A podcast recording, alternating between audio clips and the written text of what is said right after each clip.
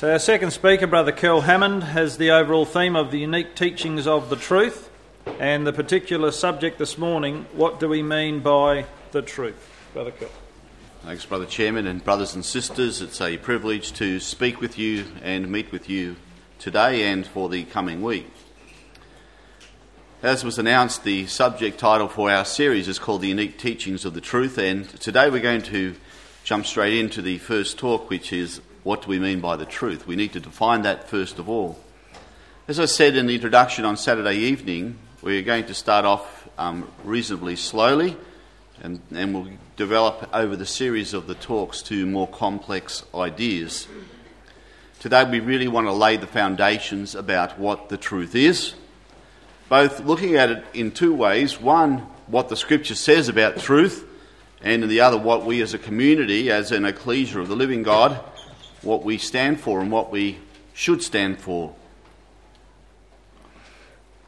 There is, uh, of course, great importance in understanding what the word says. And I really want to talk about that and what we receive as a heritage, I guess, from those who have gone before. So we'll jump straight into this because we've got quite a lot of slides we want to really get these things underway. There are three basic questions we want to address, and they're down here on the slide here. What is the truth? We're going to focus on that today. Tomorrow, we're going to focus on this part here. Does it matter what we believe or do? Um, particularly in light of some of the challenges we face from different areas. And third, of course, the, the whole purpose of the truth what effect should the truth have upon us? What impact should it have upon you and me and us as a community? So, the general overview of our studies is as on the slide here.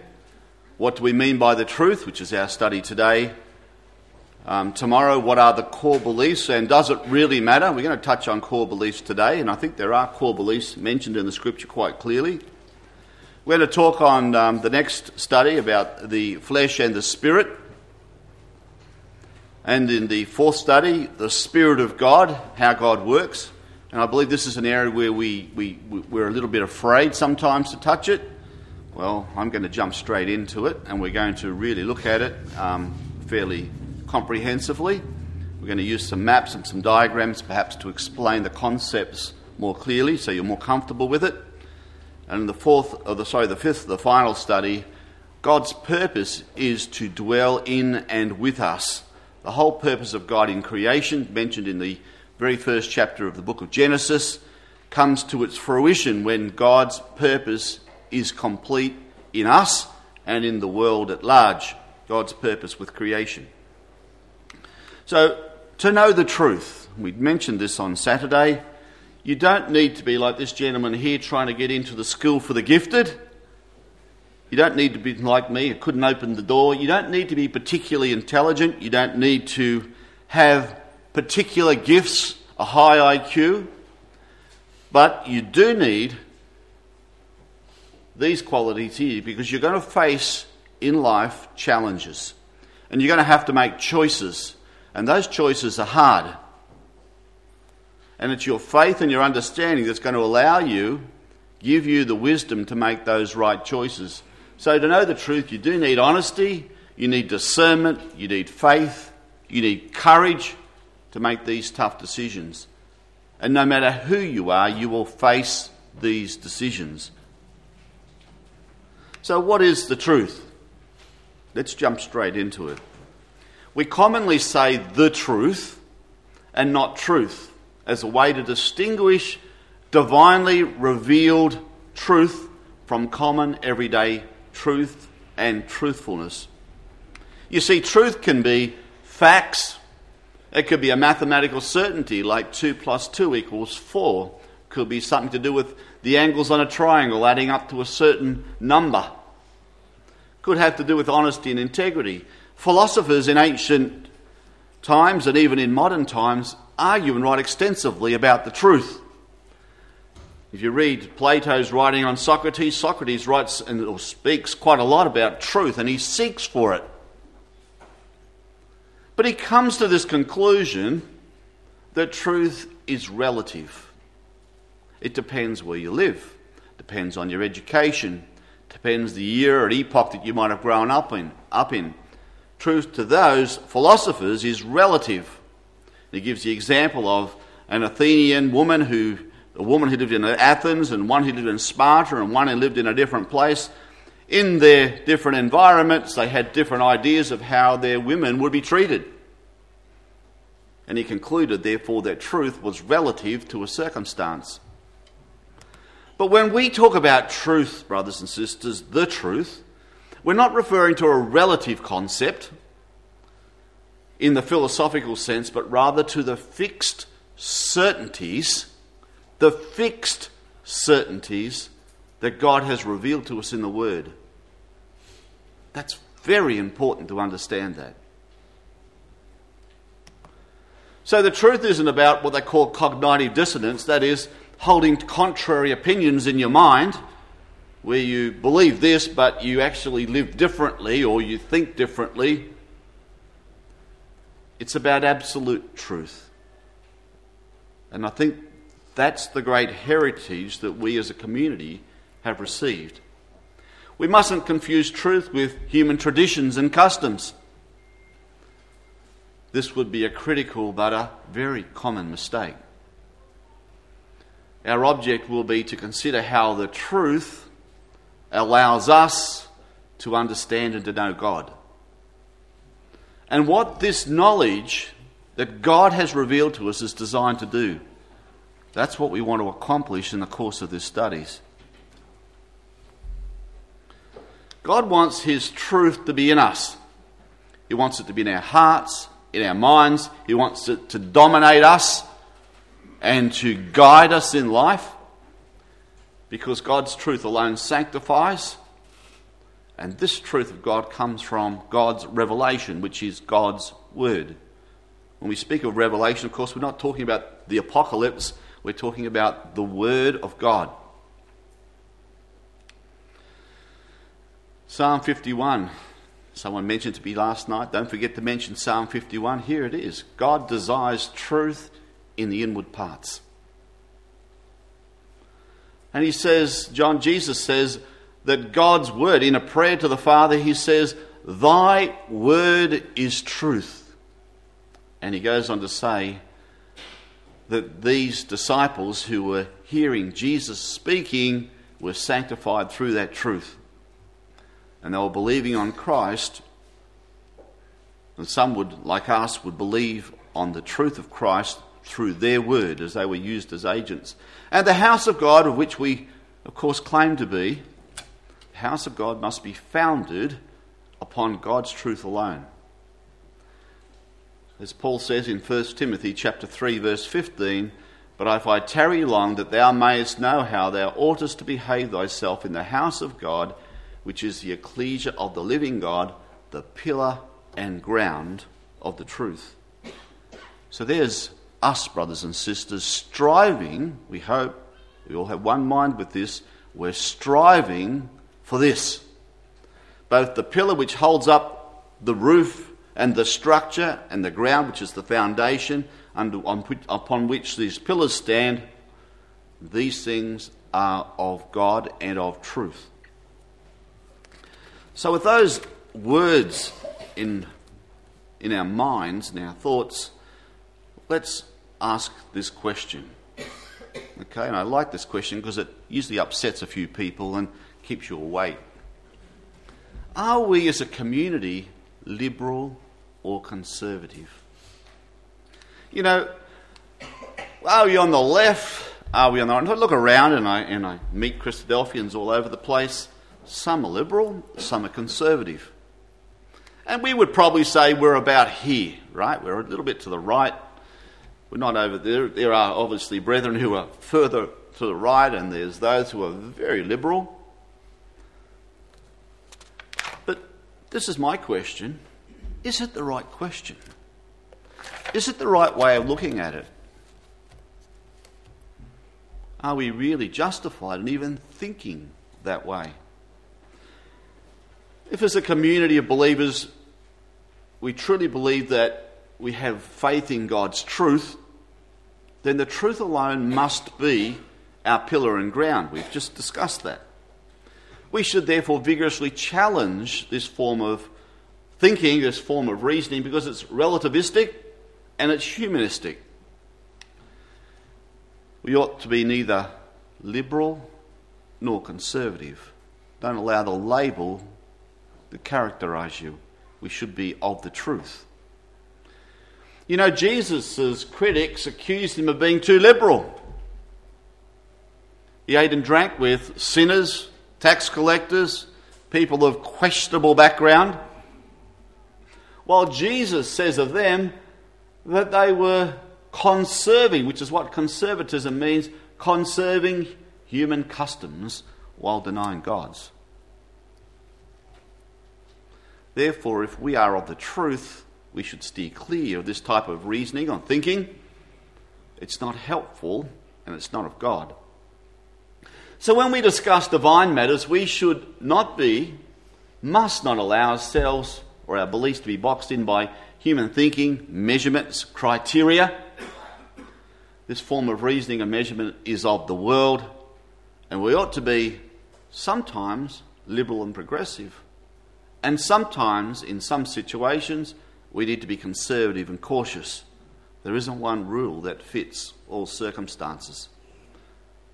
And in that we face a challenge because some of us are naturally more progressive and some of us are naturally more conservative. But we should be of the truth. That should be the definitive answer for the position we take on many things. Using the concept of relativism, that is, that there's no absolute truth, that things are relative, if you go through the book of Job, you'll find that that's a dangerous path. Those friends of Job's who came to him to give him comfort really didn't turn out to be comforters.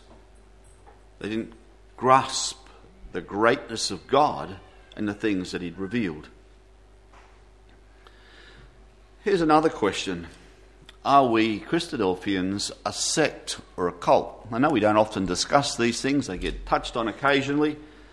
I wasn't brought up a Christadelphian, and I had to address this issue myself many, many years ago because I wanted to make sure this group of people that I was associating with weren't all brainwashed followers of some cultic figure, some human leader, and there's been numerous of them in, over the course of history. Are we a sect? Are we the holders of a heresy? Mainstream churches call us a sect, and we ought really not to be too offended by this charge. The disciples in the first century were called a sect or a heresy, and there's the references on the screen there. The idea means to, it carries the idea of making a choice or choosing, the idea of a division, and we certainly are that. Are we members of a cult? No, we are not. Now, I don't know about you, but if you get two Christadelphians in a room, you'll probably get three opinions. And if I look around here and there's a couple of hundred people here, there's probably 400 opinions here. We don't follow one cult leader. Cults are about singular authority, they're about singular power and decision making, of giving away your free choice, your ability to think, to a fallible person who plays the part of God. And cults are run by sociopathic people who steal your free will and are thereby empowered to decide your life for you. We are certainly not members of a cult. Cult leaders inevitably self destruct. Who are we? We're really, I guess if there is a classification, we're biblical Unitarians. That means that what we stand for requires a total re-evaluation of our worldview, a change in how we think and act, but we found those things upon what God has revealed in the Bible, in the Scriptures. So, certainly, a high commitment group is a valid enough description. So, we are Unitarians. We don't believe in that God is a Trinity. We believe God is a unity. And there are other groups, of course, who are biblical Unitarians, not all who hold the same beliefs as us, but in a general classification, I guess we are scriptural or biblical Unitarians. Are we a Protestant denomination? Now, I came from that sort of background, my wife certainly did. Are we Protestants? Well, I've done some study on this subject because it's a pretty important question to deal with. Sometimes we feel comfortable being associated with a larger group, you know, the Catholics, the Orthodox, and the Protestants, and we fit somehow into that group. I don't believe we are Protestants, and I don't think we should really identify with that movement. And I'll show you why. There's two reasons. Many historians contend that in the main, the Protestant movement was not purely a religious movement, but it was rather part of a political one. The Reformation was primarily, and if you read your history books, you'll find this, was about dominion, power, and wealth. Those things that always motivate people. Religion was the excuse rather than the initial cause used by certain rulers to cast off allegiance to foreign rule. Historical, the historical context of the Reformation in the 16th century, which is, of course, when the Reformation began, the medieval period was at an end. The Renaissance, which means the idea of rebirth, had now emerged. There was an um, intellectual enlightenment. Learning had now gone out of the monasteries and come into the greater society. There was political, these forces were at, bay, at, at um, play. There was political nationalism, was on the rise. There was commercialism, capitalism, and very importantly, this is the part we don't often know we, unless you really look at the history books. Local kings were consolidating their personal power over their nobles to the exclusion of foreign influence. Very important to understand that. So, in the main areas where the, in the 16th century Reformation took hold, areas like Germany, Switzerland, Holland, and England, these places saw the more powerful kings and nobles, for political reasons, rebel against the religious and political hegemony or power base or concentration of power of the Catholic Universal Church. And there was a really a good reason why they did that. There was widespread religious abuses, excesses and corruption were everywhere, and they were used really as an excuse to throw off allegiance to the corrupt Catholic papacy and to end the various taxes and tithes. Now, this is the big one. It's always about money. They were to end the taxes and tithes that were negatively affecting many nations. For example, the lands of the churches were extensive. The Catholic Church in England, for example, owned through its monasteries and churches 30% of the physical land of England. That's a lot. And of course, it was all tax exempt. The church was not paying any tax on it. And all the landed gentry, the nobles and the kings, well, their collections were shrinking.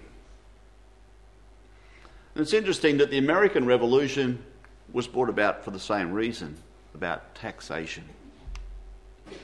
After separation from Rome, the local kings saw an enormous financial gain in acquiring the church lands, which had, become a, which had been, of course, exempt from taxes.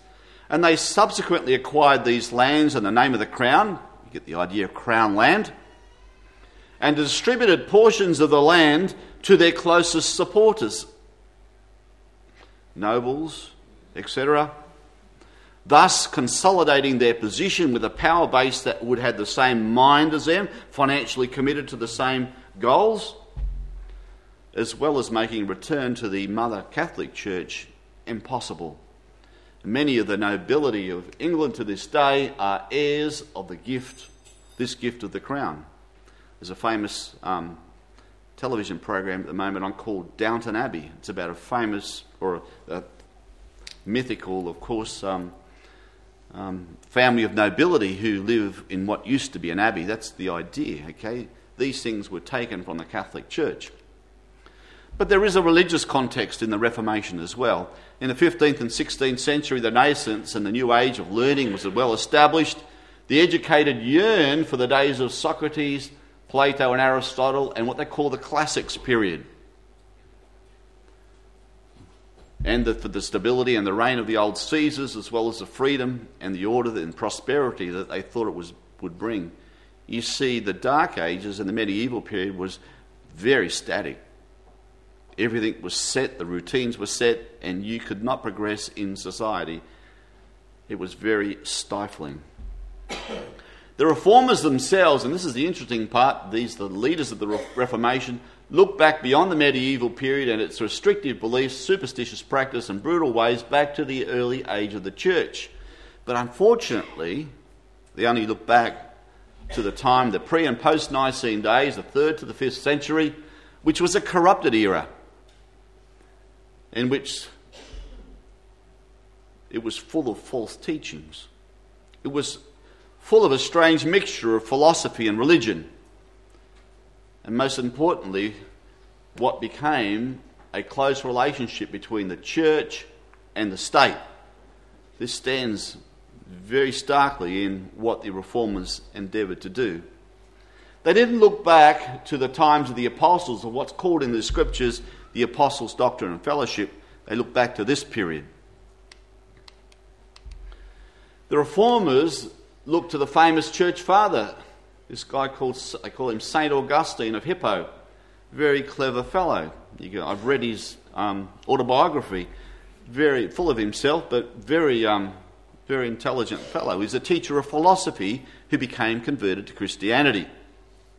And other similar theologians and doctors of the church to support their justification for beliefs and actions. You see, Augustine taught about original sin, salvation, grace, the Trinity, society, the idea of a just war.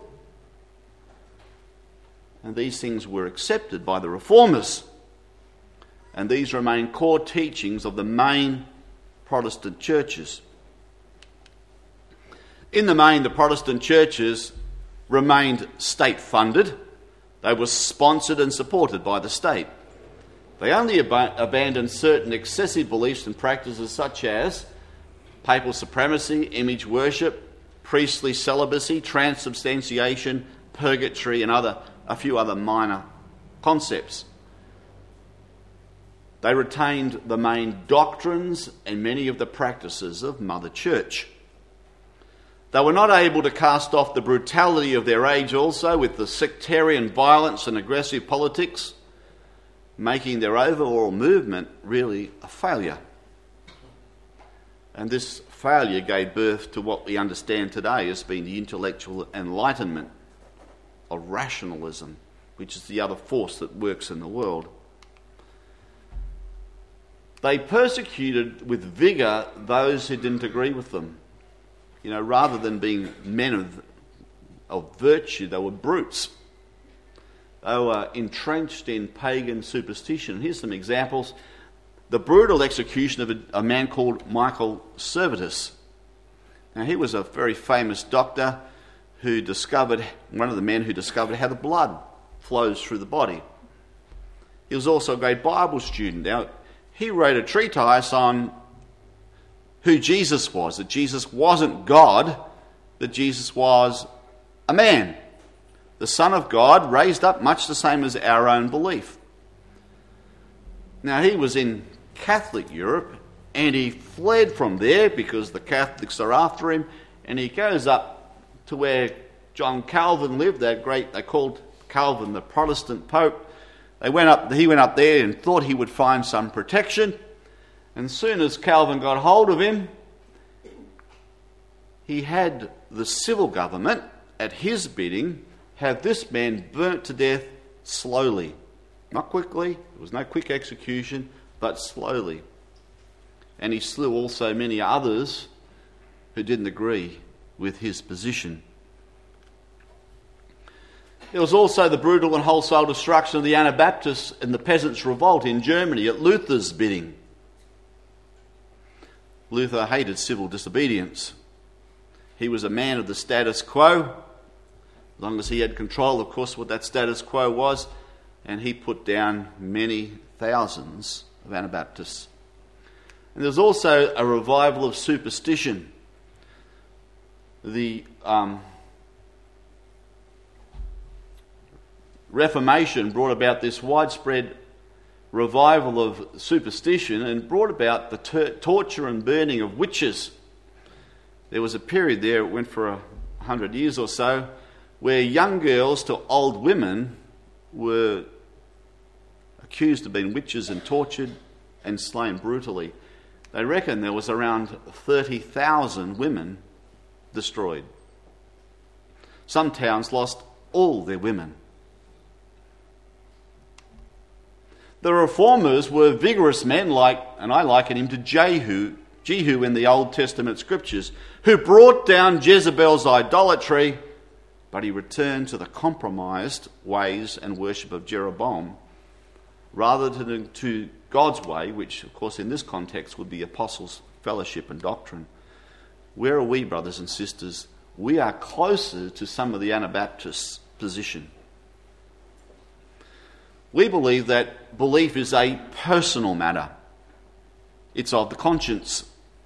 And it can't be subject to the controls of man made institutions or civil governments.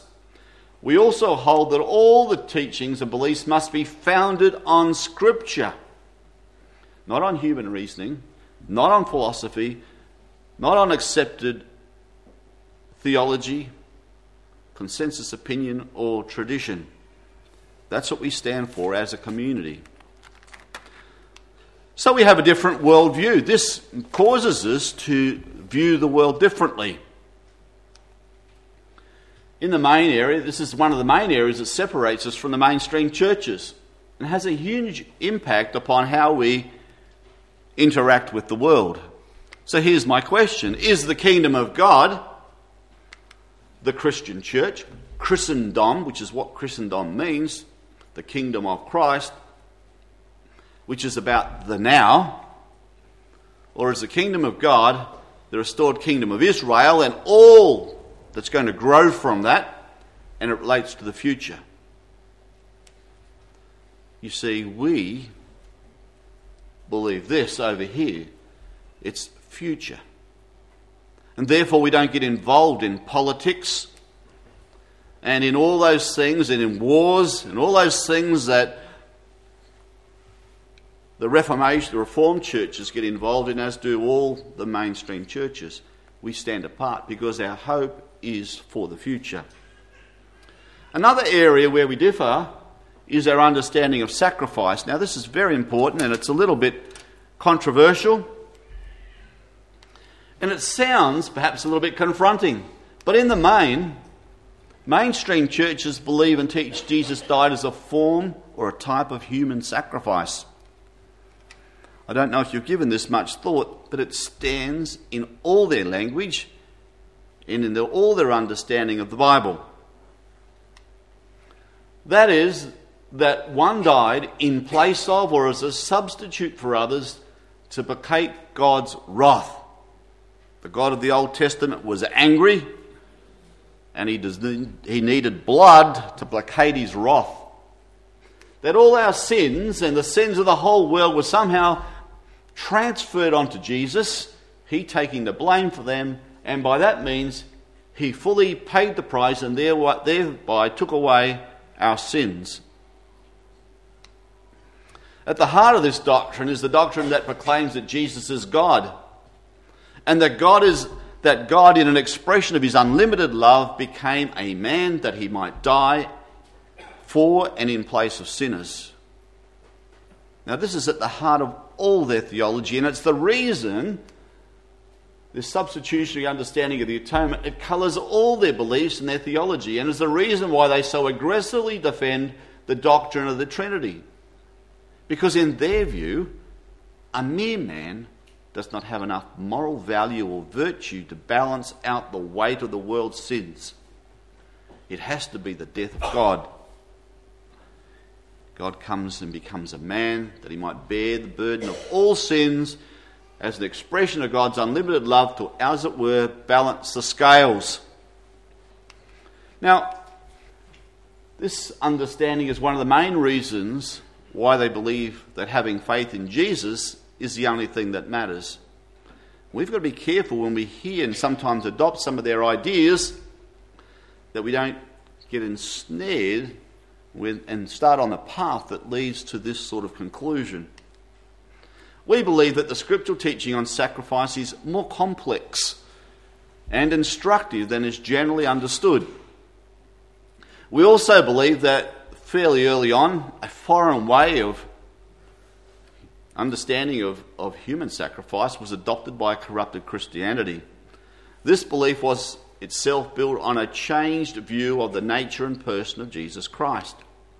This view of things changed the purpose of sacrifice and the overall scheme of things. We believe it subtly misrepresents the way of God. This is where we want to get to. We are taught in the Word that sacrifice was meant to express death of self. You find it in Romans 12. We are present ourselves a living sacrifice. You find it in the Old Testament where the offerer was to lay their hands upon the head of the offering and it was to be slain. And they were to feel the life of that animal go out. It was to represent their life. Also, note, of course, that human sacrifice was forbidden in the Old Testament. Scriptural sacrifice is quite unlike the foreign or pagan concept of sacrifice, that is, paying a price through an offering so that the offerer could go free. It's not quite like that. In this regard, we believe that the scriptures teach that Jesus' sacrifice was not substitutionary but representative. We clearly recognize that sacrifice of self is not sufficient. You can't simply sacrifice yourself and say, Well, there you go, God, I've given you what you want. It's not really sufficient. The scriptures, scriptures teach us that God raised up one, Jesus, in the same flesh as us, yet one who never sinned, to be a perfect sacrifice for sin. That in his death he condemns sin in the flesh, and his nature is called the devil for that reason, which is the source and cause of all sin. And by being in him, and this is the key, and this is why baptism is so important, and identifying with Christ is so important, that by being in him, we can both share in his condemnation of sin and in his victory over sin and death.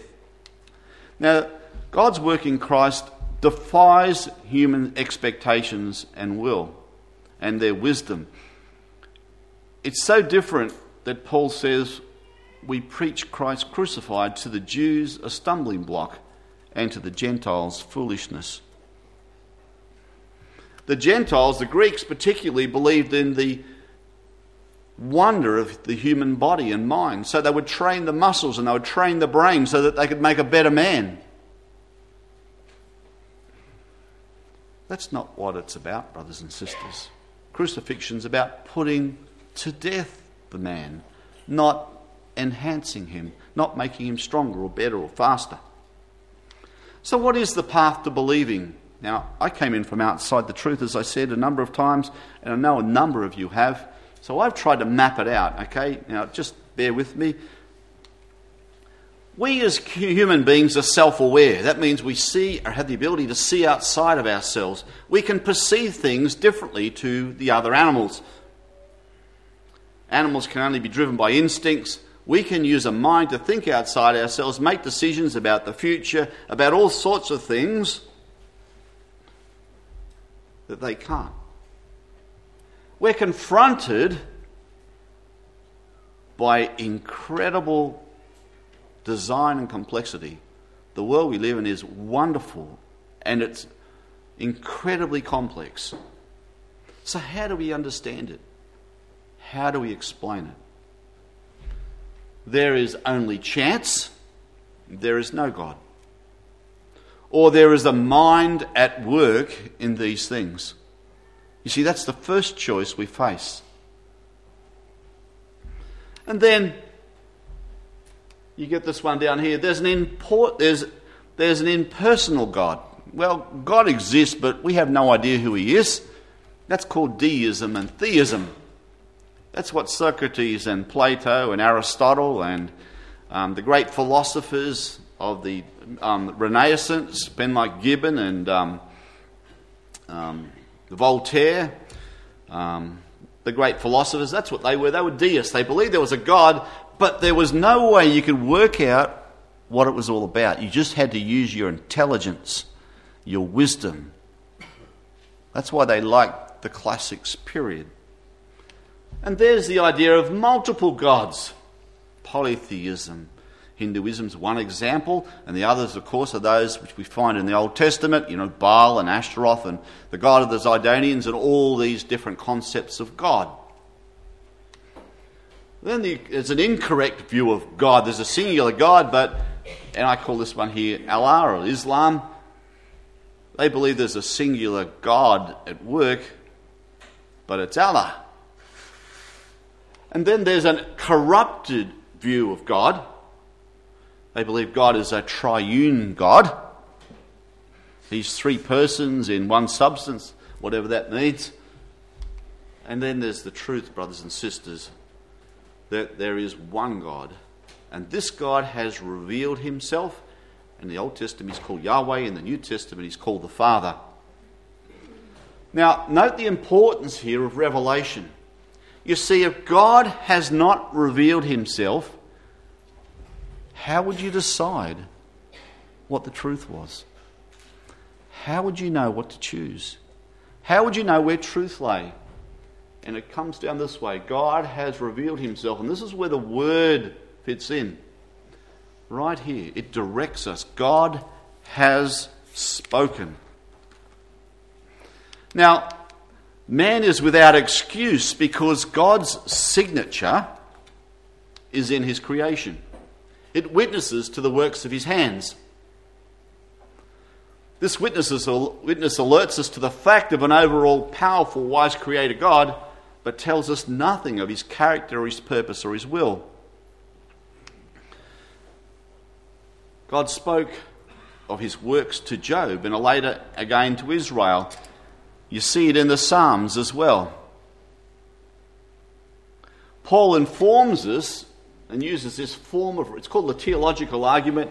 He uses this form of reasoning in Romans chapter 1, verse 19 and 20. Again in Acts 17, when he comes to Athens. He speaks and warns of man's responsibility to God. And what is it? That man should seek out and find God and know his ways. Therefore, man is without excuse. His ignorance and his rebellion brings him under general condemnation and judgment, and so he dies just like the beasts of the field. God has spoken and revealed his ways, but man, this seems to prompt in man a rebellious and perverse response. We are constantly warned of false teachers in the scriptures and false prophets, both Old and New Testament. Why is this warning given? Because false teachers misrepresent God. They misrepresent the things of God and turn people astray from ever finding God. God's very angry with false teachers. Paul says that faith comes from hearing and hearing the Word of God. Very clearly, we believe, brothers and sisters, in what is called plenary or full inspiration of the Scriptures. That this book, composed of these 66 sections, represents one revelation of God concerning His will and purpose. Faith is believing God's revelation, not simply believing God exists, but believing what he says and believing his witness. And faith, as it says in Romans 10:17, comes from hearing the word of God. And so the gospel is preached and people hear and believe. I'm going to have to speed up, I see. And it's by the foolishness of, preaching that many come to know God. Yet God remains in control of the process, as these references here will testify to. So, our pioneer brethren, brothers and sisters, what really have they taught us? Here's where I wake you all up. What does our, our heritage teaches? Does it teach us what to believe? Or does it teach us how to think and reason? You know, it's quite a choice and it's quite a challenge. One's law and one's spirit. I believe it's the one on the right. That's what we receive from Brethren Thomas, Roberts, and those who went before. And if you open Elpis Israel, you'll find in these references here where Brother Thomas says, if you find something I'm writing that's not true, he says, throw it out. Set your face like an adamant against it, he says, because he stands for truth, and truth comes from God. Very important that we discern that and we apply it. So, what, is what do the Christadelphians really stand for? What should we stand for? The truth, the whole truth, and nothing but the truth. When I was a kid growing up watching television programs, they used to have this law court program, and people used to stand up and swear this oath. They usually went on to lie, of course, but this is what we should be standing for the truth, the whole truth, and nothing but the truth. Look closely at our core beliefs as outlined in our BASF 30 affirmations, and they're all based upon scriptural statements and teachings. It's all about that, brothers and sisters. And when you come to our statement of faith, the foundation is about what? The foundation is about the Bible. That's how it starts. It's our sole authority. When we argue, brothers and sisters, we argue from the Bible. There's no substitute for this foundation. There can be no other authority.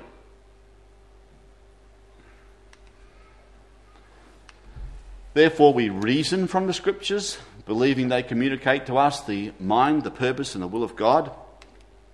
We strive to lay our foundations, all our core beliefs, in plain scriptural statements and teachings. We assume nothing we don't rely upon traditions or any other authority, but upon scriptural teachings. And this is what differentiates us from the mainstream churches, Catholic, Protestant, Orthodox, and many others as well.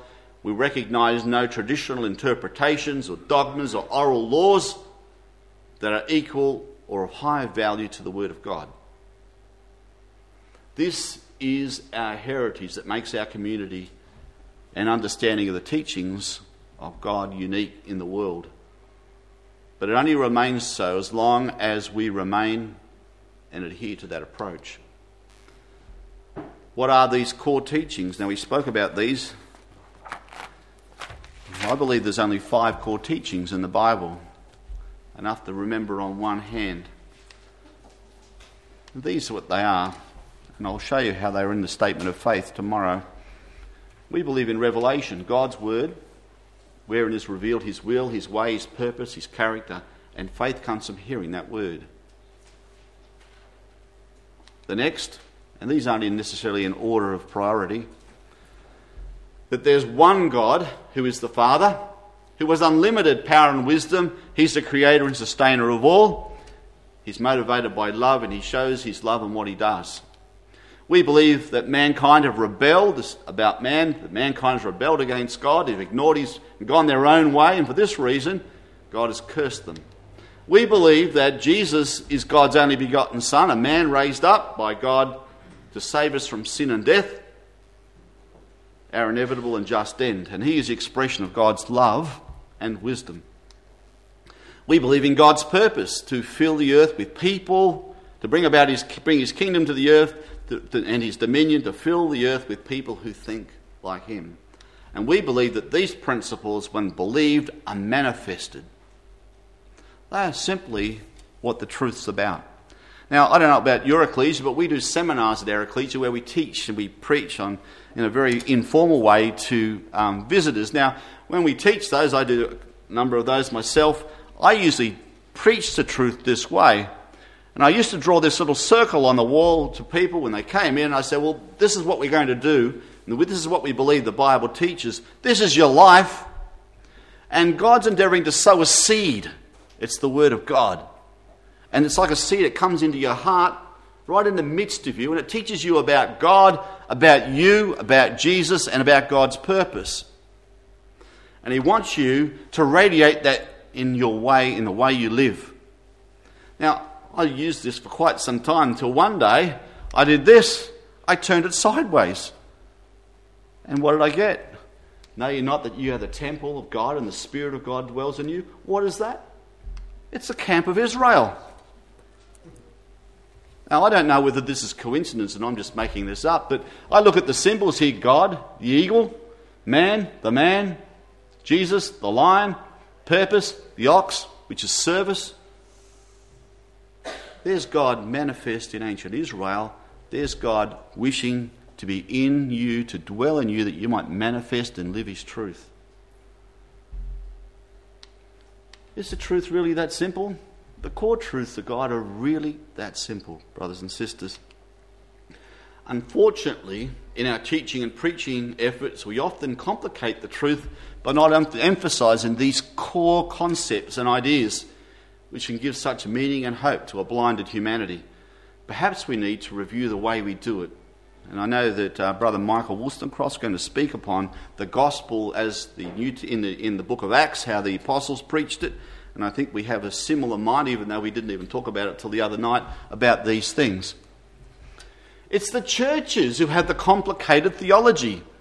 They're the one who've got the complicated theology and philosophy. They're the one who got three people become one person. God becomes a man, God dies. All those concepts about souls and people on clouds and all that sort of stuff. They've got the complicated theology, not us. The truth is really simple. The challenge we face, brothers and sisters, is overcoming ingrained and indoctrinated prejudices and beliefs, coupled with widespread ignorance in what God has revealed. Many of these prejudices have become widely propagated as Bible beliefs so that people are confused and deceived. Is it really that simple? If it is, why do mainstream churches oppose us? Why do they call us names? Because we claim and proclaim that the mainstream churches have a corrupted view of almost every one of these five core beliefs. We further claim that their beliefs in many other areas are a mixture of truth and error, that is, a blending of scriptural truth and superstition and philosophical speculation. And because we believe that holding a corrupted view of these things and these core teachings of the Scripture, we're not prepared to say that their position is acceptable with God, it's truthful, or it can save, or it doesn't really matter. In taking this stand, we therefore challenge their authority, just as Jesus challenged his contemporaries' authority, and their position as true churches of God, and therefore their relationship with God. That's why they don't like us. Do we believe that doctrinal purity saves us? Is our religion one of intellectual strivings or salvation by works? No, brothers and sisters, no on every count. We believe that only faith saves. We're going to talk about faith, and there's two aspects I want to talk about as we go through our studies. There's one we talk about a lot, and there's one we don't talk about a lot. Only faith saves, and faith is a very personal matter. It's not a, mat- not a matter of natural right or inheritance. We believe that faith is based upon understanding and believing what God has revealed to us in His Word, His promises, and not believe, not simply believing in God's existence. In other words, we believe in God and what He has said. And we further believe that faith must bear fruit and be shown in works of faith, not works of law. There's quite a difference. It must be shown in how we live. So let's just sum up what we've talked about. The truth is of God and from God. And without God revealing His will and His way and His purpose, we would be groping in darkness. We would have no confidence in the things that we believe. The truth, therefore, refers to the things that God has revealed to us through His chosen spokesman. And we'll talk about that tomorrow and in the coming days. Our common and our community's first and only objective should be to align ourselves with this purpose of God as it's revealed in the scriptures. And every time this concept has been lost or forgotten, the truth has been lost. Let us not, brothers and sisters, fall into the same way of error which others have fallen into and lose this heritage. It is very precious and it's very valuable. Every time it's been lost before the truth has been lost. If we are to be of the truth, we need to both know and trust God and what He has said and revealed to us, and we need to show that in our actions. We'll continue in the next classes, of course, taking this subject now, we've laid this platform significantly deeper.